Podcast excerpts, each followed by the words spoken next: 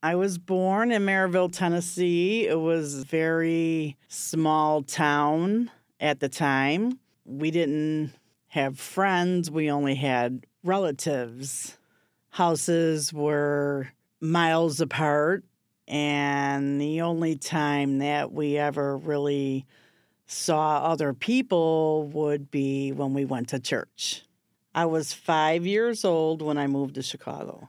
My mother's been a waitress all of her life. 65 or 66, she married, and he came with two boys.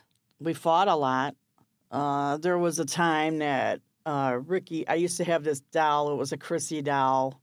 And if you pressed her belly button, her hair would grow. You could pull her hair out. And he chopped it all off. He still wears a scar today because of that because I scratched his face really bad. It was deep. And yeah, he has a scar from his eye all the way down to his chin for cutting my doll's hair. There were a lot of kids in my neighborhood.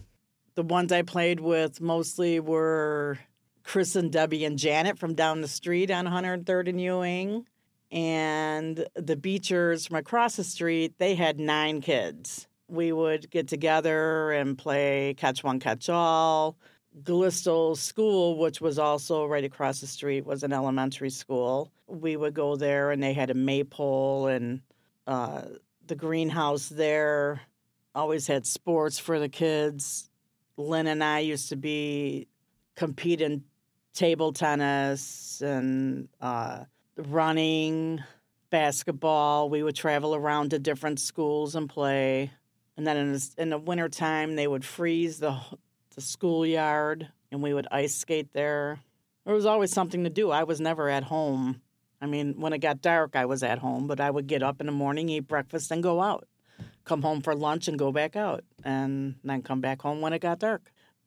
The buildings that were across the alley from where we lived used to put a lot of boxes out in, uh, you know, in toward the garbage, and we would get the boxes and put them together for forts and uh, one day we did it right in the alley, and we almost all three got ran over by a truck. The driver saw the box moving and got out and got us and uh, was yelling at us. And then my mom came out, and then we all got in trouble. I mean, I, I've always worked. When I was little, like nine and 10, I had a paper route and I would get up in the morning before school and I would go and do my paper route. And that's how I made my own money. And then at 13, I started waitressing. And you have all those mill guys that would come in and they tip really well. And I would make 13 years old, I was making 50 $60 a day when I when I worked. I, of course, I didn't work on school nights. I worked Friday night and Saturday night. I never went to college because I didn't like high school. And when you're making when you're making the money that I was making, I was making more money than anybody I knew. You know? So it's it's hard to leave that type of money to go to school and then you're not making any money.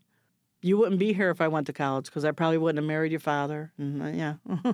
I made a lot of money in my lifetime. It's just too bad I didn't save it. Waitresses make good money, but you pay for it in the end. Most of us do anyway. Your body doesn't uh, work like it should when you get older.